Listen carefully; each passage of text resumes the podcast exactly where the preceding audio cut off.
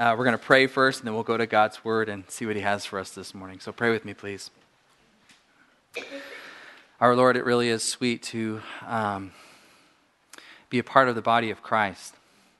And Lord, we don't want to turn one another or even community itself into idolatry. We recognize that the goodness and the sweetness of reconnecting with brothers and sisters in Christ, Lord, that what is so good about that is what we have in common, and that is one common Lord, one Savior who is God over all, and this future hope of being together with Him in His righteous glory. The world as it should be, and the shalom of God everywhere. And we have much in common. So, Lord, thanks just for the privilege of being together and to be able to declare together the goodness of You and Your glory and Your majesty. I pray, Lord, this morning as we go to Your Word, that we would just again be reminded of the goodness of our God, the peace and the comfort that we take from who He is, from who You are, from what You're doing in this world. So, Lord, teach us from Your Word again by Your Holy Spirit. We pray in the name of Jesus, our Savior. Amen. Normally when I begin a message, I like to, I use a classic attention-getting device, maybe a story or a quote or a question or something like that. And this morning I get to begin with this statement: something I said last week was wrong, and I have to correct it. So how's that for an attention-getting device? It's not the first time. It won't be the last time. And it's kind of a small thing, but kind of not. Last week, I think I told you that chapters 2 through 6 in Daniel were written in Aramaic. And in fact, the Aramaic section of Daniel is 2 through 7. Which includes the chapter that we're in this morning. And that is somewhat significant because the point that I've been making is that the language, the original language that the book is written in, the fact that it's written in two languages, Hebrew and Aramaic, helps us understand the author's intentions. And so the fact that chapter 7 is also written in Aramaic, the international spoken language of the day, tells us that this message, this revelation that is given here was really important, not just for the Hebrew people, but for the international community. And so I want to make sure that 7 gets sort of folded into that. So again, chapter 1 is written in Hebrew, beginning in chapter 2 at verse 4, and going all the way to the end of chapter 7 is written in Aramaic, this common language of the Middle Eastern world. And then 8 through 12 is again put back into Hebrew. And it was kind of a way that in chapters 8 through 12, God was really prioritizing His own people and giving them really His playbook. This is how things will unfold. And He prioritizes and privileges them by giving them that message. So again, I would tell you, too, that while chapter 7 has its challenges, particularly chapters 8 through 12, at least for me, quite frankly, are some of the most difficult in all of Scripture for me to interpret clearly and to proclaim boldly. And it's not because I disbelieve anything that's there. It's just, quite frankly, that it's hard. It's just hard. It's hard for me to get clarity as to what all is being said. And that has to do specifically with the genre of Scripture that we find and that we're working through this morning, and that is apocalyptic genre, if you're familiar with that. You know that the book is, the Bible is composed of different kinds of genres. We talk about this a lot. We find law and history and poetry and prophecy, and we find gospels, we find epistles, and we find apocalyptic as well. And these different genres actually have slightly different rules and nuances of interpretation so that we will get them correct. And so I want to spend just a moment talking about apocalyptic, since that's where we're going to be the next 2 weeks. And since we don't spend a lot of time in apocalyptic literature, so that we would know how to handle that. And so if you take your handout and flip it over on the back, I've got some guidelines that I hope will be helpful for you. Starting with the definition, apocalyptic, the apocalyptic genre of Scripture, is really a subcategory of prophecy in which God reveals His future plans, usually through dreams or visions, and oftentimes containing elaborate symbolism. Okay, so that's a fairly good working definition of what apocalyptic literature is. Daniel's an example of that. There's some examples in Isaiah. There's some examples. Zechariah is one that we've been through, and of course, Revelation.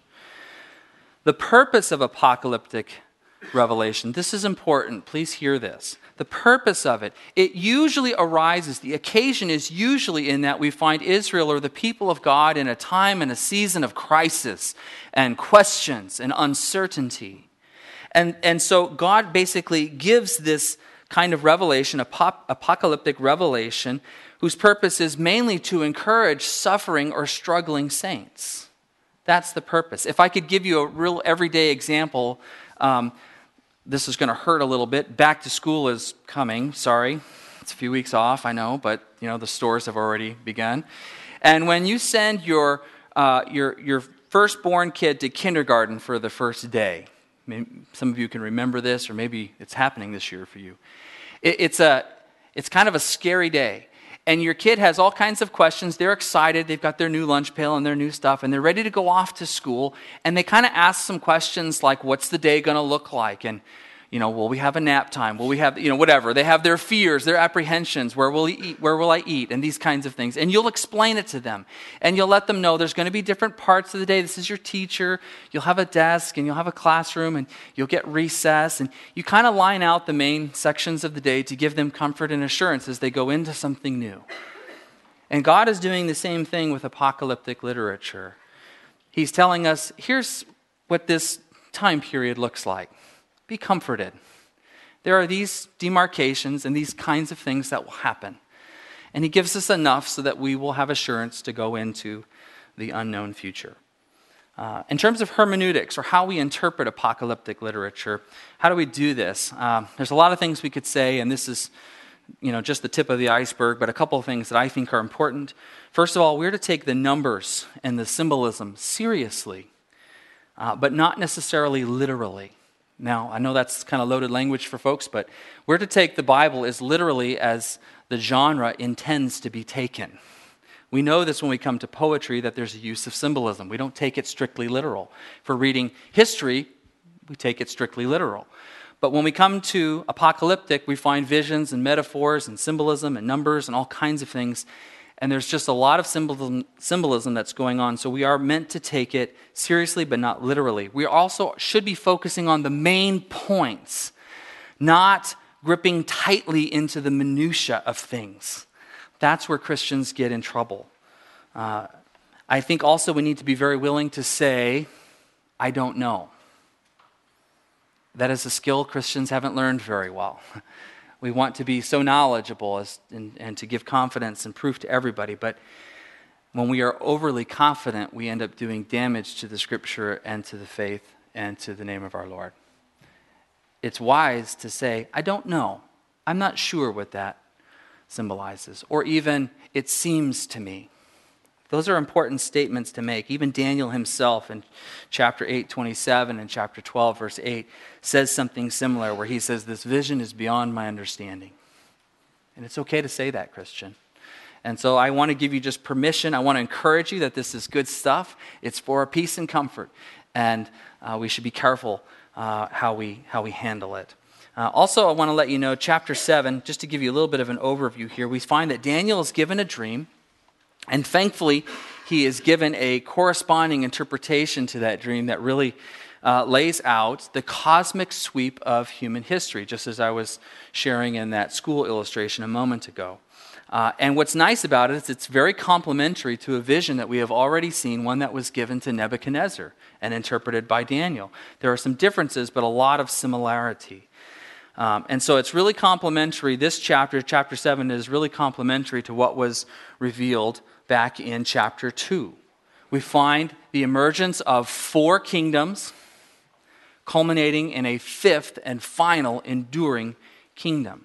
And it's God's way of basically saying, this is the trajectory and this is the telos, the end goal of human history.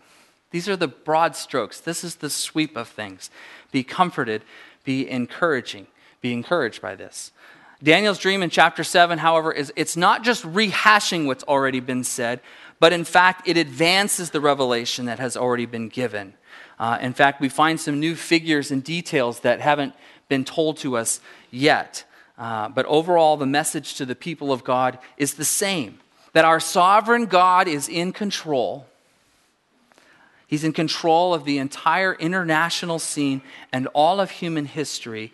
Therefore, the saints can keep calm and carry on, to borrow a British World War II propaganda message.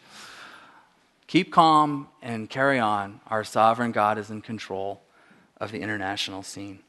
One scholar I was reading said of this particular chapter, chapter 7, he said this: it would be no exaggeration to say that this chapter is one of the most important in the Old Testament. Anytime I see that, I kind of immediately push back, that sounds like overstatement to me. But in fact, I think you may be right. One of the most. Yeah, I think so. And another said this: the vision of Daniel provides the most comprehensive, detailed prophecy of future events to be found anywhere in the Old Testament. So we're looking at something special today. Chronologically, the other thing I need to tell you before we dive into it, all this by way of introduction, right?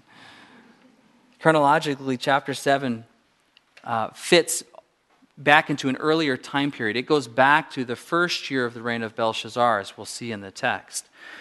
Daniel tells us that right at the outset, that this vision that he had seen occurred then. And he's basically held this vision in mind for maybe as long as 14 years before it comes out, at least in the chronological succession of the book. And we're going to learn that this vision that he had at that particular point is going to help us reimagine an incident, particularly where he is dealing with Belshazzar and the writing on the wall. And we're going to see how this vision encouraged and helped Daniel in that incident, and we're going to see it as a precedent for how we ought to use it in our lives as well. Well, let's get to the text. Daniel 7:1. In the first year of Belshazzar, king of Babylon, Daniel had a dream, and visions passed through his mind, and he was laying in bed. He wrote down the substance of his dream. Daniel said, "In my vision at night I looked, and there before me were the four winds of heaven churning up the great sea. Four great beasts, each different from the other, came up out of the sea. The first was like a lion, and it had the wings of an eagle.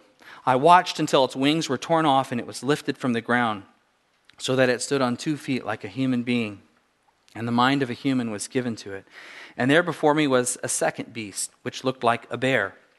It was raised up on one of its sides, and it had 3 ribs in its mouth between its teeth. It was told, 'Get up and eat your fill of flesh.' After that I looked, and there before me was another beast, one that looked like a leopard, and on its back it had four wings like those of a bird. This beast had 4 heads, and it was given authority to rule. After that, in my vision at night, I looked, and there before me was a fourth beast, terrifying and frightening and very powerful," which kind of is funny to me, as though the first couple weren't here, right? All right. "It had large iron teeth. It crushed and devoured its victims and trampled underfoot what was left. It was different from all the former beasts, and it had 10 horns. While I was thinking about the horns, there before me was another horn, a little one which came up among them, and 3 of the first horns were uprooted before it. This horn had eyes like the eyes of a human being, and a mouth that spoke boastfully. As I looked, thrones were set in place, and the Ancient of Days took his seat. His clothing was white as snow. The hair of his head was white like wool. His throne was flaming with fire, and its wheels were all ablaze. A river of fire was flowing, coming out from before him. Thousands upon thousands attended him. 10,000 times 10,000 stood before him. The court was seated, and the books were opened. Then I continued to watch because of the boastful words of the horn was speaking. I kept looking until the beast was slain and its body destroyed, thrown into the blazing fire. The other beasts had been stripped of their authority, but were allowed to live for a period of time. In my vision at night I looked, and there before me was one like a son of man, coming with the clouds of heaven. He approached the Ancient of Days and was led into his presence. He was given authority, glory, and sovereign power. All nations and people of every language worshipped him. His dominion is an everlasting dominion that will not pass away, and his kingdom is one that will never be destroyed." While there's some terrifying, frightening, confusing things, and there's some incredibly comforting things that we find in that passage. The first thing I want to draw out this morning is something that might be easy to overlook, and that is this, that our God is a personal God who reveals himself to us and his intentions in human history. And that is something to really drink deeply of and be encouraged by. It's worth mentioning because it's so easy to overlook. But if we contrast Yahweh with the other gods and other religions of the world, we realize just how privileged we are to know the true and the living God. Allah of Islam is unknowable. Doesn't communicate with mankind, doesn't relate to mankind. The God of Islam is impersonal. Additionally, the God of Islam asks his followers to die and kill for him. Conversely, the God of the Bible dies for his people to atone for their sins so that they would be raised to life and restored to relationship with him. He asks us to call him Father. And he sends to us his divine Son. He communicates his nature to us by way of relationship, even in the titles that we are to address him by, Father and Son. And so this, I want to just bring this to your attention, not as a bit of academic information, but something worth noting and something worth reflecting upon. God wants us to know him and has performed many methods of revelation to that end. And so for those of us who have been Christians for a long time and we have known God our whole lives, it's easy to take for granted the beauty of our faith for its familiarity. And we can forget about the grace and the loving nature and the relational nature of our God. But I just want to remind you, even as we look at this revelation and we see what God is doing in history here, there is no God like our God. And there is no peace like the peace he offers to his people. That being said, the revelation that's given here that Daniel understands, initially it troubles him. Daniel tells us this explicitly, like in no uncertain terms. In verse 15 and 16, he says, "I, Daniel, was troubled in spirit, and the visions that passed through my mind disturbed me.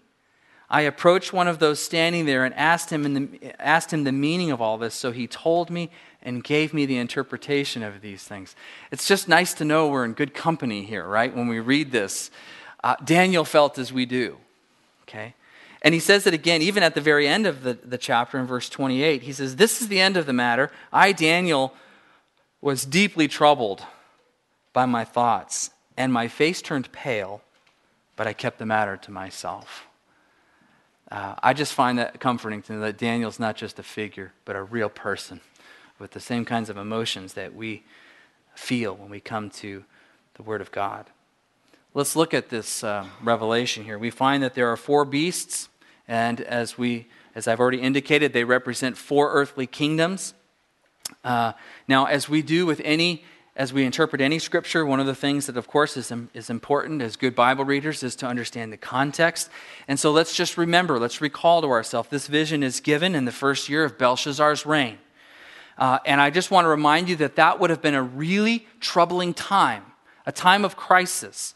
The relative security of our Judean exiles here that they felt, even under King Nebuchadnezzar, was being threatened. Remember, they came in to exile. King Nebuchadnezzar was changing things up, but there really was some relative security that they felt or that they had earned over time. And when Nebuchadnezzar died and when his kingdom was sort of turning over to the next regimes, remember there was a real tumultuous time of about 16 years. And then Belshazzar came into power. And we learned of him, we've called him our pompous playboy prince, right? That's what we've sort of learned of this fella. So you can imagine the sort of the sense of crisis and fear and ill at ease that God's people would have felt during this particular time. And so it would be timely for Daniel to get a message of reassurance in the moment of all that crisis. Just as many of us today would look around and see the world as it is, and we might say, "I could use an apocalyptic message of encouragement today." Actually, I'm not sure if I quite feel that way, but nevertheless. And so, of course, Daniel's vision sounds very similar to the dream that Nebuchadnezzar had. Four successive Gentile kingdoms leading to one enduring kingdom. Chapter 7 and chapter 2 really go hand in glove. They dovetail together. The angel's interpretation in verses 15 through 17 encourage us with something really particular, because both chapters 2 and 7, again, they put forth four empires followed by the complete overthrow of any ungodly resistance as the fifth kingdom is established on earth to enforce God's standards and righteousness. And the angel's interpretation confirms this explicitly. Look at verse 15. He says, I, Daniel, was troubled in spirit, and the visions that passed through my mind disturbed me. I approached one of those standing there and asked him the meaning of all this, so he told me and gave me the interpretation of these things. The four great beasts are four kings that will rise from the earth. Now here's where we see a little bit of difference between Nebuchadnezzar's dream and Daniel's. Nebuchadnezzar's dealt with kingdoms or realms or rules, but Daniel seems to deal with rulers and kings and men. And so there's a little bit of sort of forward movement and development and what's happening here. Also, we find this new detail in Daniel's vision. The revelation of God is advanced here. We're told specifically that Messiah himself will head this final kingdom of righteousness.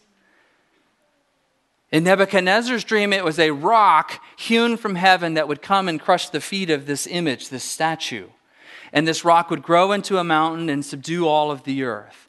But it was sort of nondescript. But now in Daniel's vision, we're told some wonderful, beautiful things that this rock hewn from heaven in Nebuchadnezzar's dream is revealed as the Son of Man, as the divine ruler from heaven who looks like a son of man. And Daniel receives the reassurance that the Judean exiles longed to hear. In verse 18, but the holy people of the Most High will receive the kingdom and will possess it forever. Yes, forever and ever. Now we see why this is one of the most important chapters in the Old Testament. We see the revelation of God given the scope of human history. We learn of the rise and fall of these four empires, Babylon, Medo-Persia, Greece, and then Rome. These destructive forces will exert their power through centuries to come until the final triumph of this coming Son of Man.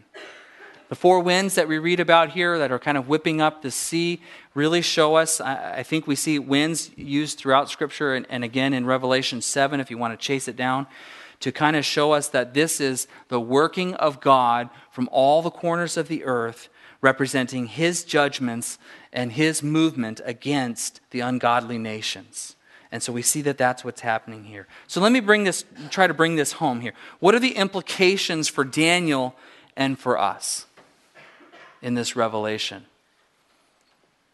While the nations rise and fall, as Daniel will witness some of, and which we will have witnessed a lot of, they will do so by the outworking of the almighty power of Almighty God. Where there are regimes of evil,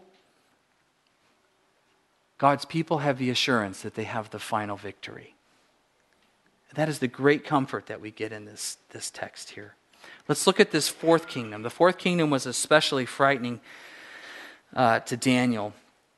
The fourth kingdom has almost universally been interpreted to be referring to Rome. Although I will say this, it doesn't explicitly tell us that in the text, so we have to hold that open-handedly.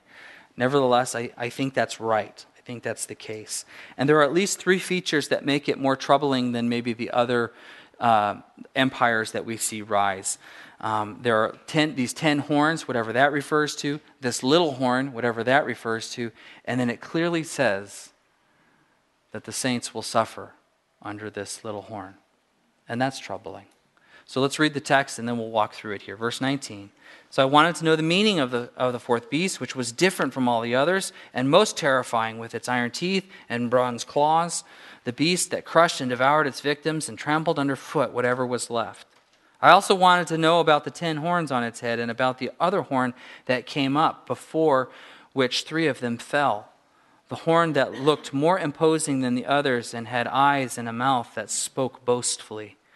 As I watched, this horn was waging war against the holy people and defeating them, until the Ancient of Days came and pronounced judgment in favor of the holy people of the Most High, and the time came when they possessed the kingdom. He gave me this explanation. The fourth beast is a fourth kingdom that will appear on earth. It will be different from all the other kingdoms and will devour the whole earth, trampling it down and crushing it. The 10 horns are 10 kings who will come from this kingdom.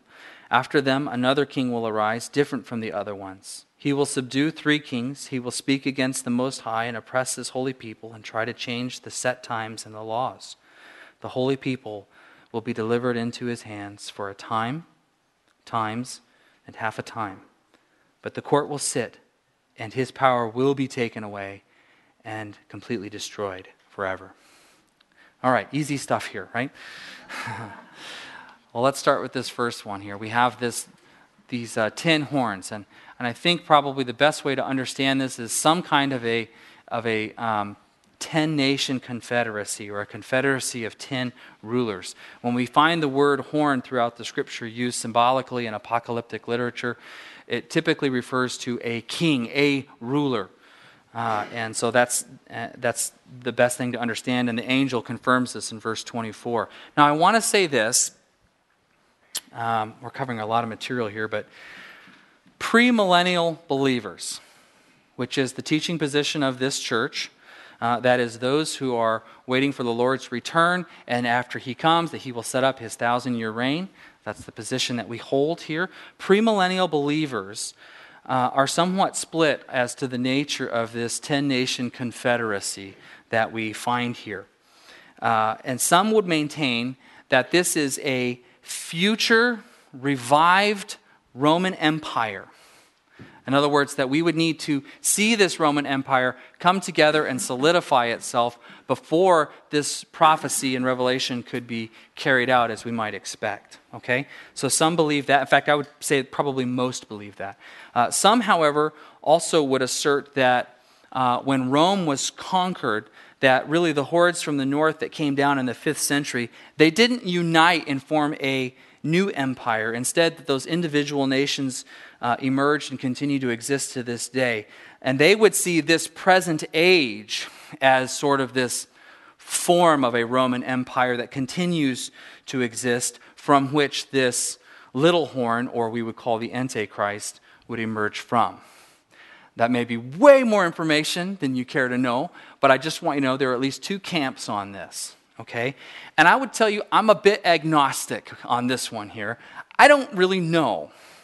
I don't think I have a strong opinion. I definitely lean towards the sort of easier, more consistent interpretation would lead me to believe that we would need to see a reemergence or reconstituted Roman Empire, and so that there is still a future development that has to happen. Okay, so that's where I tend to land on this, but I'm open-handed with it, okay? I'll say that. But I would tell you this. If the point of knowing all of this and God giving it to us is so that we will watch and be ready and keep alert, especially for the time of tribulation and the Lord's return, if that's the point of all of it, then I would say this. We have a much more telltale sign than what is given here. I can tell you confidently that the next event in the end times picture is the revealing of the man of lawlessness. That is the next thing. And that's clearly told to us by the Apostle Paul in the New Testament. I would remind you of this. We went through 1 Thessalonians, and 1 and 2 Thessalonians here a while back. I don't even remember how long ago. But the Apostle Paul made this clear to them. Remember, after he left Thessalonica, some false teachers came in behind him and began to scare the people, basically telling them, "You've missed the day of the Lord. You know, stinks for you." And they were terrified. They were really afraid about all of this. And so Paul encouraged them, "No, you haven't missed the day of the Lord." He encouraged them with the truth. You will know it when you see it, for one thing. And then he assured them of something specific that they would see. The revealing of the man of lawlessness would be the clear telltale sign that would let them know that the day of the Lord was upon them. In 2 Thessalonians 2, 3, and 5, it says this: "Don't let anyone deceive you in any way, for that day will come, for that day will not come until the rebellion occurs and the man of lawlessness is revealed, the man doomed to destruction. He will oppose and will exalt himself over everything that is called God or is worshipped, so that he sets himself up in God's temple, proclaiming himself to be God. Don't you remember that when I was with you, I used to tell you these things?" And so Paul makes it really clear for those who are looking for, hey, what's the next time in this eschatological picture of the end times of the world? What's the next thing that Christians are looking for? The next clear thing seems to me to be the revealing of the man of lawlessness, as Paul has told us. And that's consistent with what we find in the Danielic revelation here. The other thing that we see that's troubling in his vision here is we see this little horn, and I would say this is, in fact, the man of lawlessness. This is the person we call the Antichrist. And we're told that he subdues three of these other kings. We're told some I would say, kind of frightening things about him, that he persecutes Christians and is successful at it. He's intelligent and he's arrogant. That is the nature of the Antichrist here. And so he emerges out of this 10-nation confederacy, which is in existence there, whether it's reconstituted, a future Roman Empire, or something already in existence. To me, from whichever one of those conditions he arises is inconsequential, because the next thing to watch for is the revealing of the man of lawlessness. His emergence is the next event. Also, the imagery, I think, makes it clear here that at first, his rule is kind of insignificant.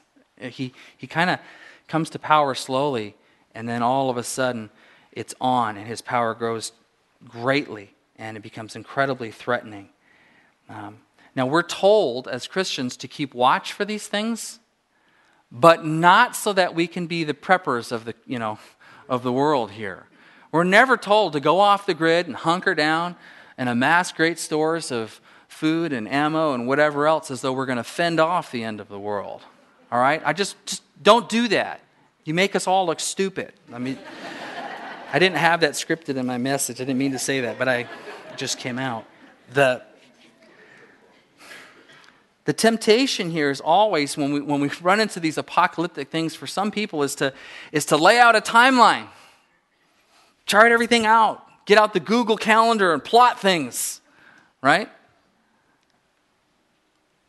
But the point of all of this is God is saying, get out and live a godly life. And so generously, the gospel of Jesus Christ, which can save. You don't need stores and munitions. You need to be generous with the gospel, and you need to live it out loud so that people can see it. I would also tell you, I think it's passages like this one, and this is probably the most controversial thing I'll say today, but it's passages like this one that, at least for me, make the pre-tribulation rapture position extremely unlikely. There you go. You can email me at eric@. And here's why. The saints suffer, even though they're ultimately victorious. Daniel talks about the persecution of the saints here in Daniel 7.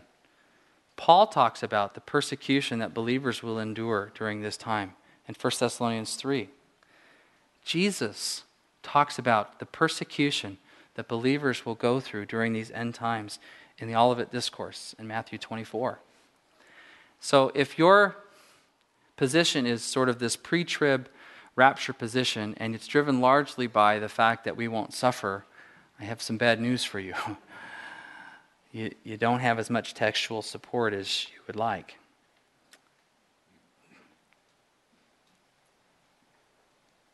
While this fourth kingdom, or this fourth beast, really bothers Daniel here, he receives great assurance from the angel's revelation here. We can see why it would bother him. I mean, I think in Daniel there's almost a pastoral concern for the people of God as he looks into the future, and he sees that under the Antichrist, Christians will suffer. I think his heart breaks for that. But he's given this wonderful assurance here in verse 18. but the holy people of the Most High will receive the kingdom and will possess it forever. Yes, forever and ever. And there's the encouragement in this passage. I've got to move quickly here. So much to cover. This one who is introduced to us as the Ancient of Days, I'm not going to spend a lot of time on this because I think it's very clear. This is God the Father. And you can just look at these different visions in heaven to see that they all confer and agree with one another. But we have a privilege to be given this vision of future earthly kingdoms and a vantage point into heaven itself, where God dwells and where his glory and his splendor is manifest, with tens of thousands attending to him. You ever watch an important person on, planet Earth walk with their cadre of whatever, Secret Service or security or supporters? Tens upon tens of thousands, 10,000 times 10,000, attending to him, worshiping him. The Son of Man that we see here, we understand to be the eternal Son, the second member of the Trinity. And he is coming to establish his kingdom. Now, I want to say this. Something that came to mind this week as I was studying is we can really, I think, see from this revelation that's given here why the religious leaders and Jerusalem in general, years later, were really waiting for a political leader who would rescue them from Roman oppression. We can see why that was their expectation when you read this revelation. I think we're oftentimes so hard on the religious leaders because they missed Jesus in their midst, right? But we can see what they were expecting here and why. When we read the Danielic prophecy, we see that the first advent of Jesus didn't fit their expectations. And I want to talk a little bit about the nature of prophecy. And you've heard me say this before. Prophecy is like looking at a mountain range. When you leave today, I don't know if the clouds will part. Yeah, you can see it. The range is out there. Look at it. And you can see these peaks and behind them other peaks. And you can kind of see them stacked up in a fairly flat view from where we are. And just as any sheep hunter knows, you're out on a ridge and you're looking off in the distance, and within a mile you say, oh, there's a promising band of rams there. That one on the left looks really good. It's maybe less than a mile away. How long will it take us to get there? Well, you don't know, because you don't know if the hillside that you're on or the ridge that you're on sort of spines out and connects with that, or if it undulates 4 or 5 times going down to the valley floor before you get there. The distance can be the same, but you can be hours away or days away, depending on the terrain in between. And prophecy is a lot like that. We see the peaks, but we don't see the intervening valleys. And many times, something that is right now and something that is thousands of years down the line are right in the same sentence, as though they were seemingly right next to one another, but they're chronologically far off. And so that's one of the things that we find here. Apocalyptic prophecy gives us these hopeful peaks, but it doesn't always show us the intervening valleys. And that's one of the problems that occurs when we make too much out of the details of prophecies or grip too tightly our own interpretation of it. We need to hold loosely the details of this genre and hold tightly to the encouragement, the broad strokes encouragement that we get from it. And one of the primary encouragements that I find in this passage here is the introduction to the Son of Man. The rock hewn from heaven is now told to us in a personal way. This is a person who will come, a divine figure who will come, who will have the appearance of a Son of Man. And as we read the New Testament, we find that this is exactly how Jesus introduced himself to the Jewish people. 28 times in the book of Matthew, Jesus uses that title, the Son of Man, referring to himself. Now, let me be honest with you. As a long-term student of the Bible, learning and struggling along the way, there are plenty of times where I look at this title that Jesus appropriates for himself, the Son of Man, and I go, why would you use that title? What do we want to hear? Son of God, right? Just answer all of the skeptics' question. Tell them, you're the Son of God. Son of Man seems, nebulous and uncertain. Let's just silence the Bart Ehrmans out there who claim that Jesus never ascribed deity to himself. Let's just silence them all right now and say, Son of God. Well, in fact, That's what Jesus is doing to these original hearers. They would have known the Danielic prophecy. They were looking for this Son of Man that would come and set up his earthly rule. So when he steps onto the scene and ascribes this to himself, the Son of Man, he is saying, I am God's. I am here. I am the Son of God. I am here in your midst, and I am inaugurating and setting up my kingdom and my rule. That's sweet, friends. If you've ever been tempted to look at the scripture and say, why wasn't Jesus more explicit about his deity? He was very explicit to his original audience and what they understood. When Jesus was referring to himself as Son of Man, he wasn't taking a title of inferiority. He was identifying himself to the Jewish community as the one prophesied to come by Daniel. In fact, I think it's verse 14 here that Jesus might even have had in mind when he gives the Great Commission to the disciples and tells them, all authority in heaven and earth has been given to me. Therefore, go and make disciples. I believe he's referencing this. And so what we learn here is that Christ is the supreme source of political power on earth after his earthly kingdom is established. And there's implications for us in that. And one of those is this. That's why the gospel is the primary thing that we do here at Bethel Church. Preaching the gospel and making disciples. Of all of the good things that a church could do, whether it's political engagement or initiatives or referendums or justice movements or all these other things, and those are good things for citizens to do and for Christians to do. But the reason the church doesn't grasp those things and try to get to the levers of power and to put those things in place is because Jesus has all the leverage that we need. And the mission of the church is the gospel of Jesus Christ, and nobody else will man that post. It is uniquely given to us. And that is why we stand there. Let me get to my last point here. We're going to go long today, I'll just warn you. We won't charge extra, though, it's okay. Ultimately, God's revelation given to Daniel here gives him comfort and confidence, and I would say not only to him, but it should to us as well, to an even greater extent. Again, the apocalyptic form of revelation is typically given in a time of crisis. We see this in Daniel and Zechariah, Isaiah, to name a few. And for our Judean exiles, I think the world looked like it was in crisis and it was over. They had every reason to question whether God was in control of things or not. It probably looked to them like the nation of God was at the brink of destruction. But here at the end of chapter 27, we're told this. Daniel basically tells us he was freaking out. He was troubled, turned pale, kept the matter to himself. But in a short amount of time, he would be called into Belshazzar's throne room.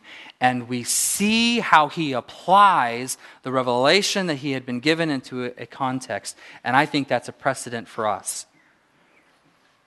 In this vision that comes, the first year of Belshazzar's reign, he calls Daniel in to the throne room to interpret this writing on the wall. And you remember the poise and the confidence of Daniel in that moment. Do you remember this? In fact, a couple weeks ago, I jokingly referred to it as a bit of old man swagger, right? Daniel was in his 60s and 70s at this point. The king offers him a gold chain and riches and power, and Daniel says, I don't need those things, but I'll interpret your vision for you here. Well, we can see why he had that kind of poise and that kind of confidence in that particular moment. His confidence didn't come from his age or his personal self-assurance. It came from the fact that he had heard from the Ancient of Days the way that things would go. And when Belshazzar calls him in and says, can you read this writing on the wall? He can say, yeah, I got that. You should hear my own vision. I know how these things go. I know where we're headed here. He didn't need Belshazzar's jewelry or the position of power. His confidence was in the King of Kings, in the Ancient of Days, in the coming Son of Man, who would give the kingdom to the saints and whose dominion would be forever and ever. Daniel was confident that God had all things well in hand. And I would say from a lesser to a greater, we should feel the same way. How much more so should you and I be at comfort and confident even in the days of crisis around us? I think comfort and confidence should be the demeanor of Christians in this world, not anger and not panic, which we see too much of. Because we have seen the literal fulfillment to many of these prophecies. We've seen these kingdoms rise and fall. We have seen the arrival of this Son of Man in the person of Jesus. And this Son of Man has announced and inaugurated his coming kingdom. And we have seen this Son of Man go to the cross and purchase our pardon that we might stand secure in the kingdom to come based on his merit and not our effort. And we lay hold of this gift through faith. How much more so should we stand in comfort and confidence and in peace from the vantage point in human history that we have over what Daniel had. We know that our God reigns and that we will go through times of trouble and suffering, but we will be victorious with him. Jesus said it this way, "I have told you these things so that in me you may have peace. In this world you will have trouble, but take heart, I have overcome the world." That's the comfort and the confidence that we have. Let's pray. Lord, we could go on and on. There's so much here, and I pray, Lord, that the details, the minutiae, the unnecessary would fall away, and that which is crystal clear and essential would be burned into our minds, into our hearts, and we would believe them with our whole heart. May we as Christians, as those who have come to faith in Christ and seen this coming Son of Man, live out the confidence and the hope that we have that is in him, not in these earthly kingdoms. We say with the early church, Lord, Maranatha, come Lord Jesus, whether it's very soon or hundreds of years off, Lord, help us to live as we ought. We love you and we look forward to your rule and your reign forever and ever. Amen.